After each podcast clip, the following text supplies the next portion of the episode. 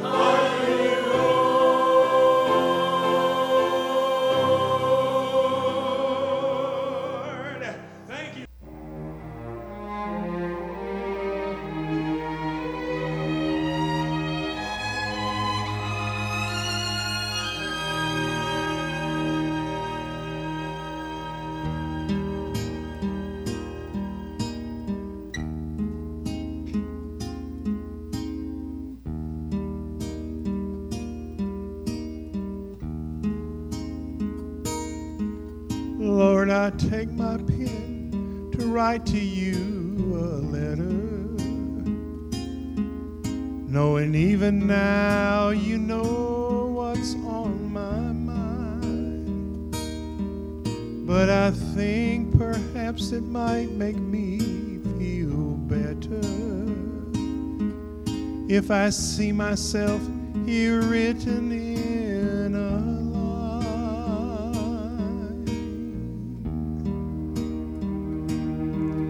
As I close, I see a phrase I took for granted, and it leaps out as I see it written there. And as the truth of it begins to become planted, these two words have become my heartfelt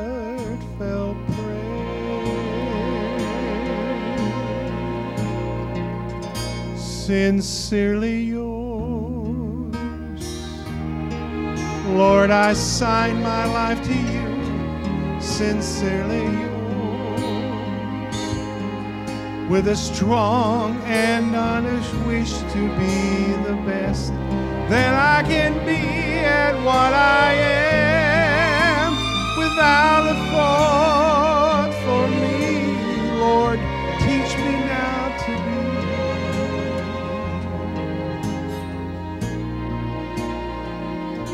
sincerely yours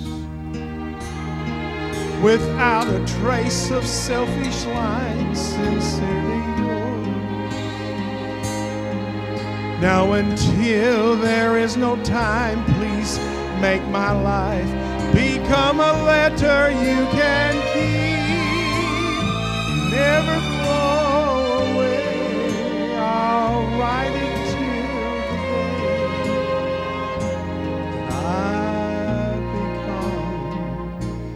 sincerely yours.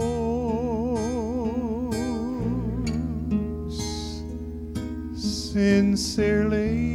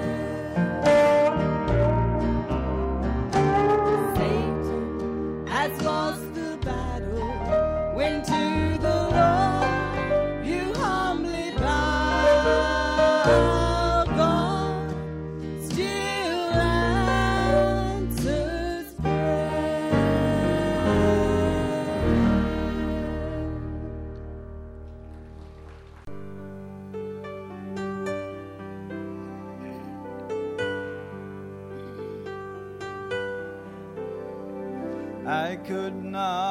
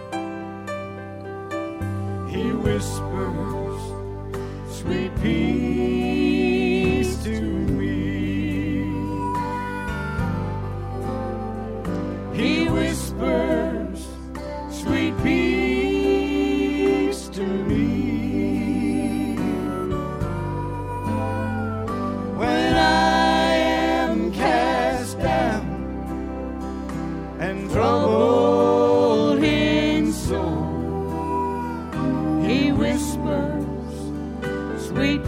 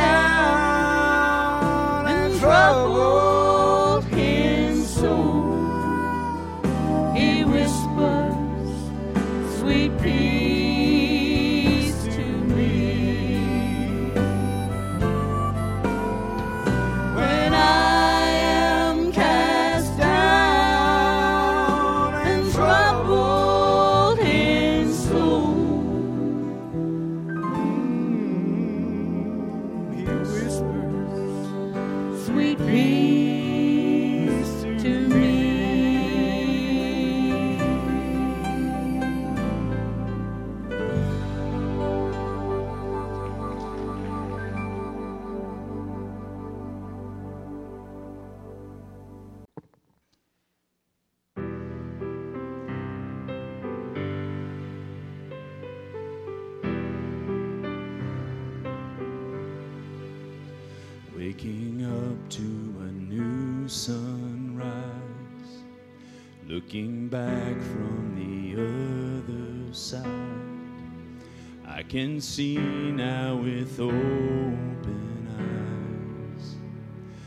darkest waters and deepest pain.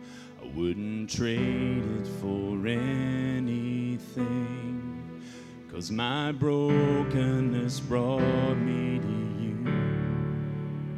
And these wounds are restoring your use. So I'm thankful for the scars, cause without them I would.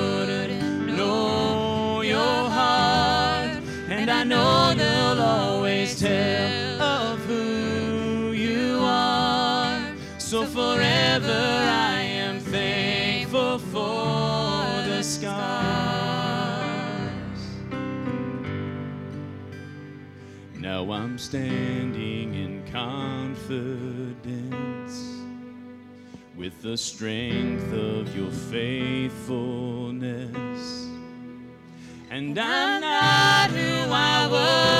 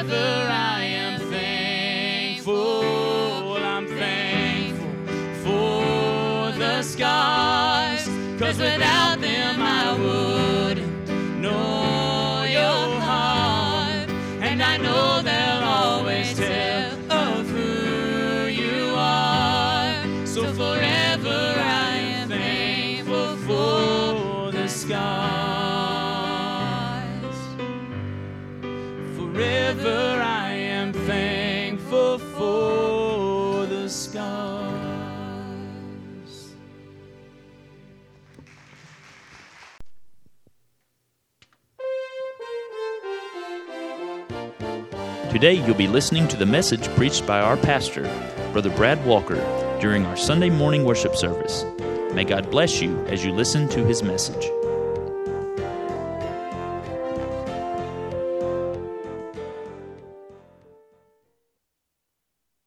Team, appreciate that this morning.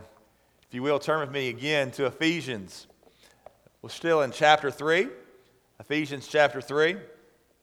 And uh, as we began last week, we're going to continue, um, as, as Paul does, to focus on prayer this morning as we look at Ephesians chapter 3, verses 16 through 19. This morning, particularly, petitions in prayer.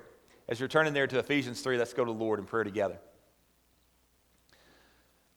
Lord, we come to you this morning and we are so very thankful for the opportunity that we can spend with you. And as we're going to see this morning, so often we, we pray about so many things. Lord, our minds are filled with this and that, um, and, and, all these things that affect us day to day health and, and finances and relationships. But most important to you is, is that which is of a spiritual nature, that which lasts for eternity. And so often we're praying for physical health when we need to be praying for spiritual health.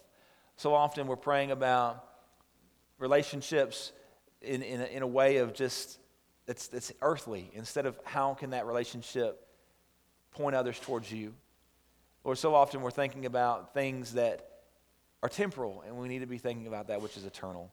And so, Lord, I pray that we would pray like Paul prayed, that we would have a heart for that which lasts forever. Lord, I know that I'm a very weak vessel, so I pray that you would hide me behind the cross again this morning that only you'd be seen, and Lord, that only you'd be heard. For it's in Jesus' name we pray. Amen. If we're completely honest with ourselves, very often our prayer lives can be a bit selfish at times. Far too often we pray about things that are merely temporal and of a physical nature. We pray for material needs and we, We pray for the sick physically. And we pray about the burdens and the problems of this life. And we pray for an easier life. And we pray for more money to be able to pay the bills. And we pray about all kinds of things like that. And of course, those are all worthy subjects because of the fact that, in fact, God tells us to pray about those things. In Philippians 4 6 to 7, we're told, Be careful for nothing, but in everything, by prayer and supplication with thanksgiving, let your requests be made known unto God. And the peace of God, which passeth all understanding, shall keep your hearts and minds through Christ Jesus.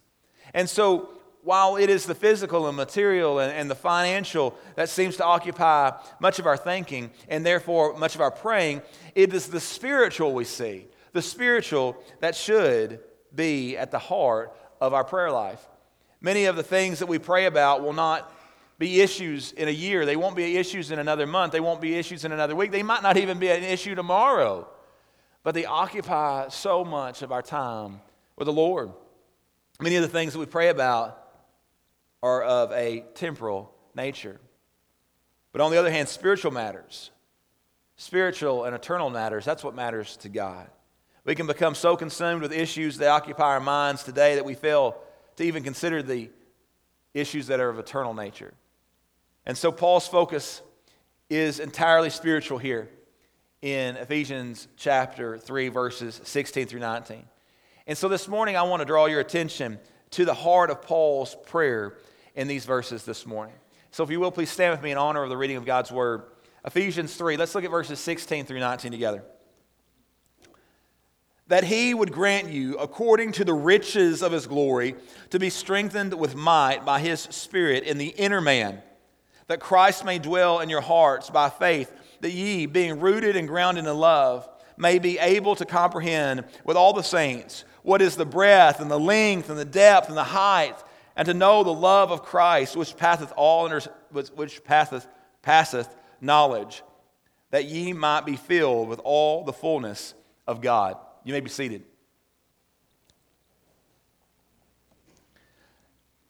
In verse 16, we see that he prays for their spiritual power. He prays for their spiritual power. The first petition the apostle makes regards their spiritual power and strength. The word might comes from the Greek word that gives us the English word dynamite or, or dynamo. And it refers to inherent power or the power which resides within something by its very nature. So, this doesn't mean that we possess spiritual power in and of ourselves without God, but it speaks to the fact that when He is in us, we have something greater than ourselves. The word also refers to moral power and excellence of soul. And in this passage, it speaks of the strength of God and the inner man that enables the believer to live for the Lord. It's not because of who we are, it's because of who He is and what He has done as He has come in and indwelt our life. He now lives within us. And so the first thing I want you to see is the arena of this power. In other words, where this power resides. Paul prays that this power might be revealed in the inner man. Now, he is referring to the soul of the person who inhabits the body. And so he is speaking about the very source of all the problems in the inner life. The soul is the center of our will, it's the center of our emotions and of our thought processes and of our motives. And so everything we do in life results from the decisions we make within the inner man. That's who we really are. So when the inner man is weak, we are then subject to becoming controlled by the power of the flesh. It is the weakness in the inner man that causes us to react in anger or to gossip about others, to, to curse, to steal, to lie, to commit sin, or to engage in any of the countless other sins that we commit. It's in the inner man. And so when we came to Christ, we were made partakers of the divine nature, Paul says. And we see that as well as in 2 Peter 1 4. It is from this vantage point, that the Holy Spirit is re- reforming us and remaking us into the image of the Lord Jesus Christ Himself. And so, as the inner man is fed by the Word of God, engaged in prayer to God, and encounters God through preaching and worship, the inner man is then strengthened. And when the nat- natural, uh, we, we see that when the nature of the inner man is neglected, the life of the believer never rises to the heights of spiritual fulfillment that Christ desires for us. So when we fail to experience the power of God in the inner man, We are much like a man that John MacArthur, in his commentary on Ephesians, mentions. That man uh, is a man named Julian Ellis Morris. Mr. Morris was an English man, and, and he was very rich and, and he was very eccentric.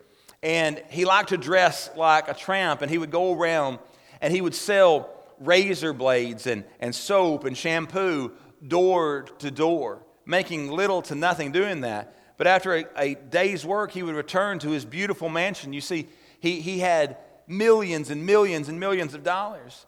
And he would put on formal attire and, and have his chauffeur drive him to exclusive restaurants in, in his limousine. And sometimes he would even catch a flight to Paris and, and spend the evening there, all the while living like he had next to nothing during the day. Many Christians live something like Mr. Morris, spending their day to day lives in apparent spiritual poverty and only occasionally enjoying the vast riches of His glory, the glory that their Heavenly Father has given to them. And so it is Paul's desire that the Ephesian believers be changed in the inner man or on the spiritual level, that that be the change that they experience. But also, we see the abundance of this power. Paul prays that their spiritual power may be according to the riches of his glory. He is praying that God will bless them according to his spiritual wealth. And that is an amazing request because think about the spiritual wealth that God has. I've, I've, I've said this before. When you, when you think about it, think about it as a billionaire, a billionaire who, who has been asked to give towards a cause and that billionaire chooses to give $1,000. Well, if he gives $1,000 to the cause, he is giving, he will be giving out of his wealth. But if that same billionaire gave a million dollars to a cause, he would be giving according to his wealth. Because most any of us, if we really wanted to, could give $1,000 to something if we really believed in it. But very few of us could give a million dollars. And so there's a big difference here. There's a difference between giving out of your wealth and giving according to your wealth. Paul is praying that God will give believers spiritual power that flows from the vast, limitless resources of God Himself. Those very resources became ours when we trusted in Jesus Christ as Savior. And so the phrase, the riches of His glory, speaks of those spiritual attributes and abilities that belong to God because of who He is. And so when He moved into our hearts, He brought with Him the fullness of His presence and of His power. And so Paul's prayer is, is that the Ephesians would be able to experience the full benefits of this relationship with the Lord. Sadly, most believers live like spiritual paupers, though, when in fact they possess the limitless spiritual wealth of the Father. We're like the young man who was on a railroad platform years ago begging for money, just enough money to, to buy a little bit of food and he walked up to an elderly man and he said to him, Sir, sir, could, could, I, could I have you spare a dime? And when the man turned around, the young man saw the face of his father looking back at him. He hadn't seen that man for 18 years. The father immediately recognized it was his son. And he embraced him, and through tears he said, Son, a dime? A dime? Why, why, my son, I have been searching for you for 18 years so that I could give you everything that I have. You see, there's no lack of power, there's no lack of glory or blessing for the people of God. Too often we're asking for a dime, and God wants to give us His riches.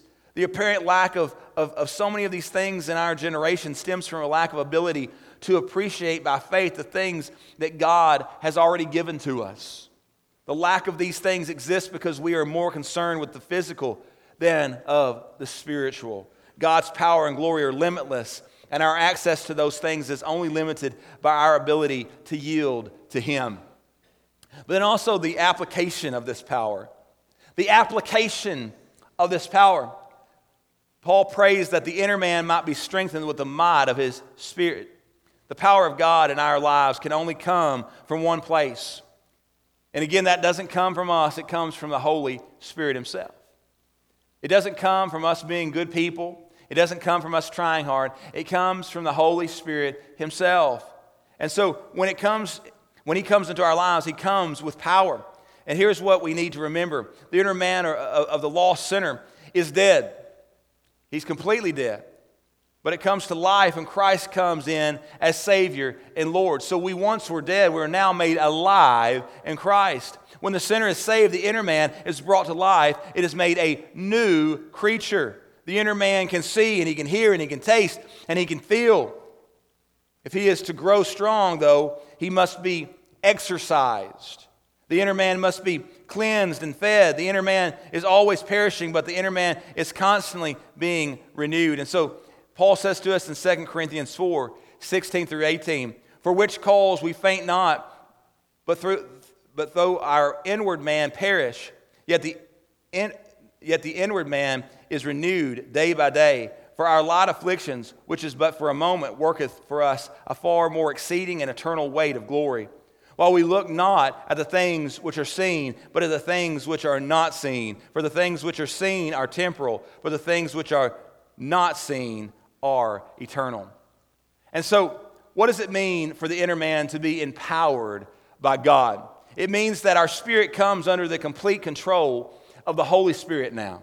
It means that we yield to His control, His will, His power, and His glory in our lives. When that happens, the inner man grows stronger and is more able to live the life that is pleasing to the Lord. It is only when we yield to the Spirit and let Him control the inner man that we succeed in living for the glory of God and not for ourselves. Paul prays for their spiritual power. And if there's one thing every believer I know needs today, it is spiritual power because we can't live this life for Christ on our own. And that is a prayer that we can pray for all of our brothers and sisters in Christ as well. That we might experience this, the power that only the Holy Spirit can bring to us. May the Lord ever help us to have the spiritual well being of our fellow believers on our hearts and in our prayers. But secondly, we look at verses 17 through 19 and we see that he prays for their spiritual passion. Paul now turns from praying for their spiritual power to praying for their spiritual passion. And he prays, his prayer here is for these believers to be filled with the love of God that manifests itself in love for God and for others. Notice with me the ways that Paul prayed for the spiritual love lives of those around him. We first see in verse 17 the root of this passion. We see that he prayed that Christ may dwell in your hearts by faith. He is not praying that they would be saved because we see here that they already are saved. When a sinner is saved, they, we know the Lord takes up residence in this new believer's heart. The word dwell means to settle down to settle down or, or to be at home somewhere. It is the idea of someone being comfortable and at home. And so the idea here is that Christ will be able to be comfortable in a house uh, of our hearts until our hearts are controlled by the Spirit of God. He lives in our hearts from the moment that we trust Him as Savior, but He will not be at home there until the Spirit of God controls that heart. Now, many of us can go places. You can visit someone's house and you can be in that house without it being your home. But to be at home somewhere means that you're comfortable there. You, that, that, that's a place where you feel like you can really relax. So think about it this way Imagine that you have to move into a new, to a new family's home. Something's happened in your life and you no longer are able to take care of yourself, and so now you have to move in to someone else's home. And there's a family that allows you to do that. Now, this family opens their home and they allow you to come in. And so you enter uh, in and you do take up residence in that house. But these people are pigs, literal pigs. They never throw out the trash, they never pick up anything, they don't, they don't take care of the used dishes, they never take baths. They never do anything with the baby's diapers other than just throwing them in the corner. They leave food to rot in the cabinets and and in the refrigerator. They never vacuum, they never sweep, they never mop, they never dust. The house is full of all kinds of critters and creeping things. It's an awful mess of a house. So now you might have to live there, but you'll never feel at home there until that place gets cleaned up. The same is true of us, isn't it? This verse is not about salvation. This verse is about sanctification. And the Lord dwells in our hearts by faith. And He does that the moment that you cry out to the Lord for salvation. But He is not at home in our hearts until we are under the control of the Spirit until our lives are clean. When the Spirit of God controls us, He cleans us up and our lives creating a comfortable home for the Lord Jesus Christ, a place that He can be comfortable in. Not just a place to live in, but a place to call home. Consider the house of your heart today. Christ may live there, but can you truly say that your life is a house that He feels at home in? Your heart may be His house, His temple, but can it truly be called His home? It should be. But also, we see there in verse 17 the reality of this passion. As Paul continues his prayer, he asks that they be rooted and grounded in love. Those words speak of putting down roots to give a strong foundation and being stable or established. And so he's praying for their maturity in Christ here.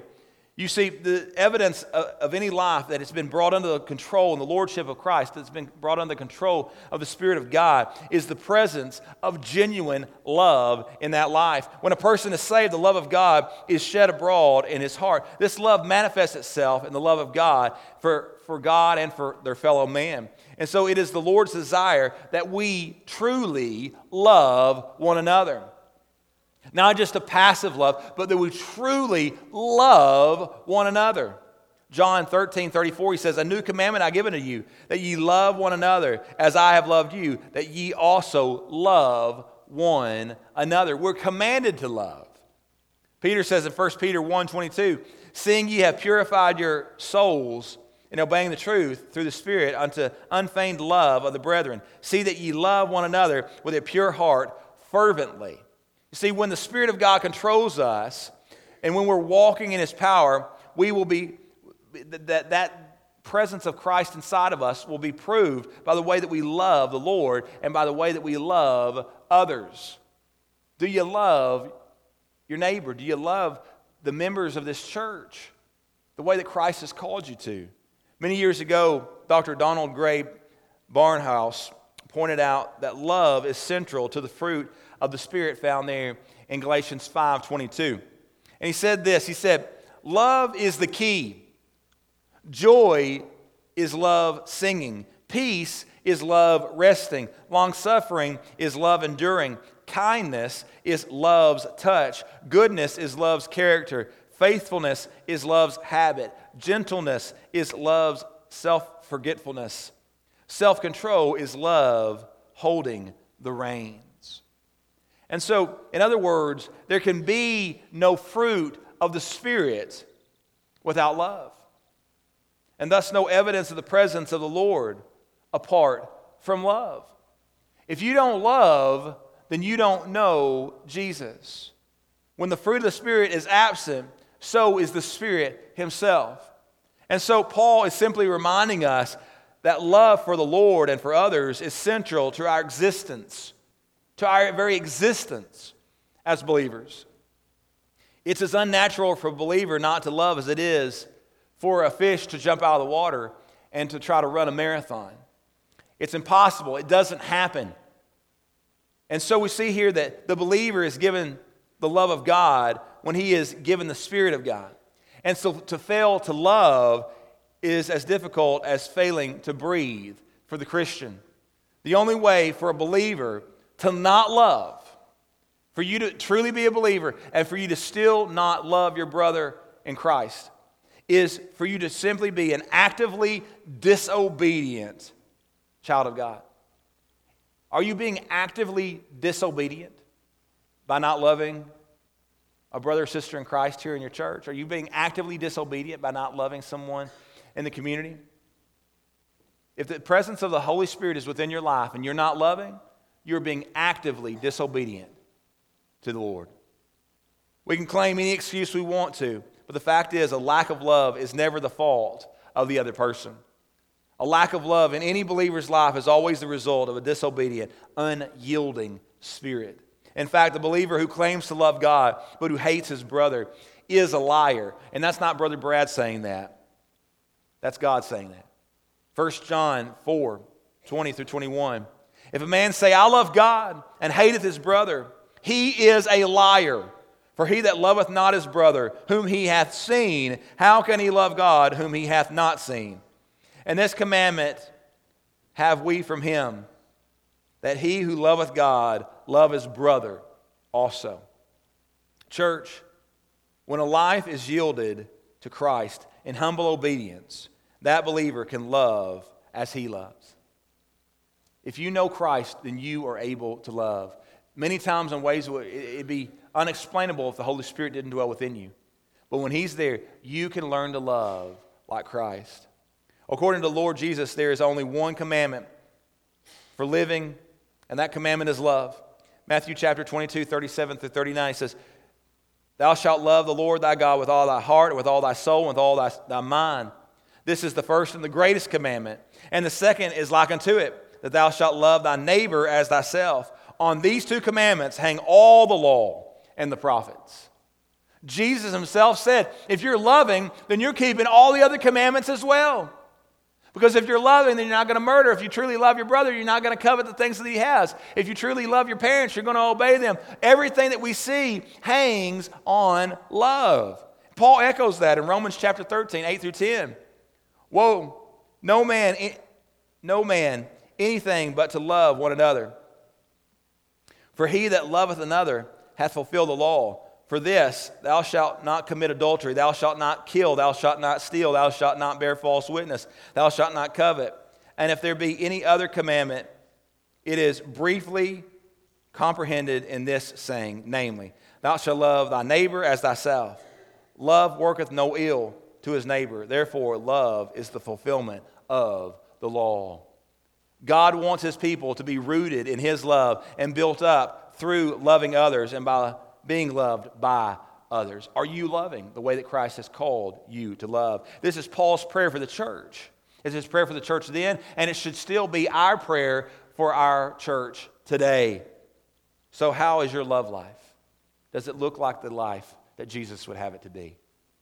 But then also look at verses 18 through 19. We see the result of this passion. When we are rooted and grounded in the love of God, we will be in a position to be able to comprehend with all the saints what is the breadth and length and depth and height of that love. And so, as the love of God is worked out towards us, in us, and through us, it makes the love of God more understandable to all who experience it. When Paul mentions the breadth and the length and the depth and the height, he's not talking about four kinds of love. No, instead, he is talking about the fullness or the vastness of God's love. R. Kent Hughes writes the following about this verse. He says, A love which is wide enough to embrace the world, a love which is long enough to last forever, a love which is high enough to take sinners to heaven, and a love which is deep enough to take Christ to the very depths to reach the lowest sinner. You see, Christ's love is indeed incomprehensible, but Paul says for our comprehension that we may have power together with all the saints to grasp its dimensions. He's saying literally to, to be able to take hold of them, to, to be able to seize them, to understand them. He knows that's impossible, but he calls on us to, to this grand spiritual exercise for the health of our souls. It is to be our life's occupation to try to grasp the love of God. And so when we are controlled by the Spirit and filled with His love, we're brought into a place where we can comprehend the vast, immeasurable love of God. The word comprehend means to grasp or to lay hold of, and only as His love fills us can we grasp what love truly means. And only when His love flows through us can others come to know the love of Christ, which passeth understanding. To know His love and to show His love is the exercise of a miracle like no other. But then, lastly, look at verse, the last of part of verse 19 with me. He prays for their spiritual prosperity. Paul's final petition for the Ephesian believers is that they might be filled with all the fullness of God. And that's a remarkable request. How can the infinite hold the how can the finite hold the infinite? How can something so small contain someone who fills all things completely? And so imagine, if you will, that you are standing at the ocean and, and you feel just how massive that it truly is and how small that you are in comparison to it. And you've got a bucket, one small bucket. And so you take that bucket, and it's a one gallon bucket, and you dip it into the ocean. That bucket would immediately be filled with the power and the fullness of that ocean. Now, our bucket could not contain all the fullness of that ocean, but it would still be filled completely with the ocean. Thus it is with Christ and his church. We dip our puny bucket of our life into the vast ocean of his glory, and we are instantly filled with him. However, the, these finite vessels cannot contain all that he is, yet we find that being open to his power and his glory and his fullness enables us to hold even more of him. Paul is praying that we might know the fullness of the Lord. He wants our vessels filled with the Lord's power, presence, love, and glory. And so that's only possible as we yield our vessels to Him and allow Him to flow into us until we are so filled with Him that there's nothing else in us but Christ. And by the way, to be filled with Him implies that we become empty of ourselves. The word filled means to be full of or to be filled to the fullest. It speaks of total domination. The person filled with anger is dominated by anger. The person filled with wickedness is dominated by lust. The person filled with happiness is dominated by joy. And so to be filled with the fullness of God is to be dominated by Him completely. And so maybe instead of thinking of just that, that bucket, maybe you want to think of yourself as being a, a, a vessel that has been sunk into the ocean of His grace until you're filled completely with all that He is and, and all that, that, that, that He desires for you. We are ships that are dominated by the sea of His glory, and we're driven about by the waves of His will, carried by the whim of His desires. We are His, and there's no room for us for anything else, only for Him. Total domination is what the Lord is after in our lives, that He have us completely. He will not rest until He controls our lives to the fullest. And so, the longer we strive to control our own love, the harder we will fight against Him. It is only when we yield to Him fully that we can be filled with all that He is. I realize that this is something that will not be fully realized for us until we're at home in heaven with glorified bodies. But I also know many have gone a long way towards realizing the goal of being filled with Him, uh, of truly having Him dominate their very lives. Regardless of where you might be on that journey, it's always possible for us to open ourselves up to more of Him, His power, and His presence in our life. Paul's prayer for the Ephesians is an amazing prayer. He asks for spiritual gifts that can only come from the Lord. We see here that Paul steps away from the usual formula for prayer, which goes, Bless me and mine and make me happy. And he moves to, Lord, do whatever it takes to make me holy. Do whatever it takes to make me holy. So, what does this passage have to say to you about your own prayer life this morning? Where are you on that journey? How many, maybe this morning, recognize that you need to work on it? That you, you really haven't moved very far beyond just the praying for health and wealth and good things to the place of really being broken about God, fill me with who you are. No matter what it takes, make me holy. How many need to come and pray that prayer for family and friends and the fellow church members that, that all of us might come to that place of being so consumed with Him that there's no room for selfishness in us? How many of us need to come and deal with a problem area in our life? We have a besetting sin, that, that issue that rises up again and again and again, and, and it's, it's that weak spot. And the devil knows where it is, and he attacks it. And maybe we just need to pray, God, show me how your spirit can give me victory in this area. How many need to be honest to the fact that your life is really still dead because you have no relationship with Christ? You, you don't know Jesus in a personal way. How many this morning would say, you know what, I, I need a relationship with Jesus? And if that's you today, He desires to come in. If you recognize you're a sinner, if you're ready to repent, meaning turning away from that sin and turning to Him, and by faith accepting that free gift of grace, then you can be saved today. And if that's you, that's the first step in having a powerful prayer life is knowing the one you're praying to. And so that's what you need today. I pray today might be the day of salvation for you. Whatever the Lord said to you today, if it has to do with your prayer life and how you can become more consumed with Him and, and, and love for Him and love for, for your fellow, fellow believer and for your neighbor, or whether it be that you're lost and you need to come to Christ, whatever it is, if He's moved on your heart today, would you respond to Him? Lord Heavenly Father, we come to you again this morning.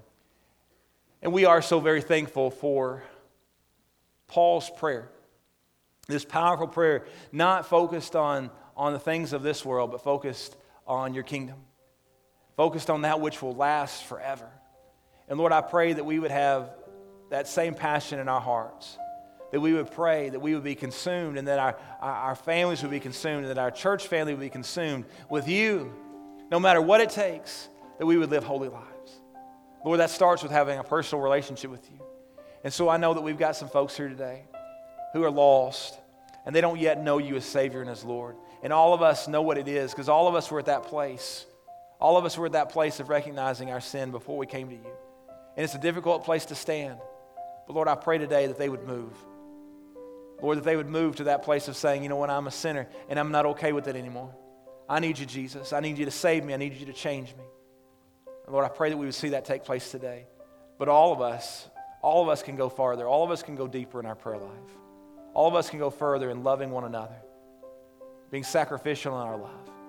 So, Lord, whatever the decisions that we need to make, what, what, however you've called us to move, help us to be obedient. Lord, we love you. So in Jesus' name we pray. Amen. So stand.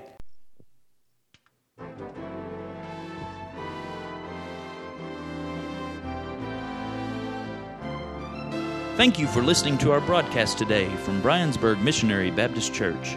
If you need spiritual help with the relationship with the Lord, please call 270 527 3757. Also, we would like to invite you to attend our services.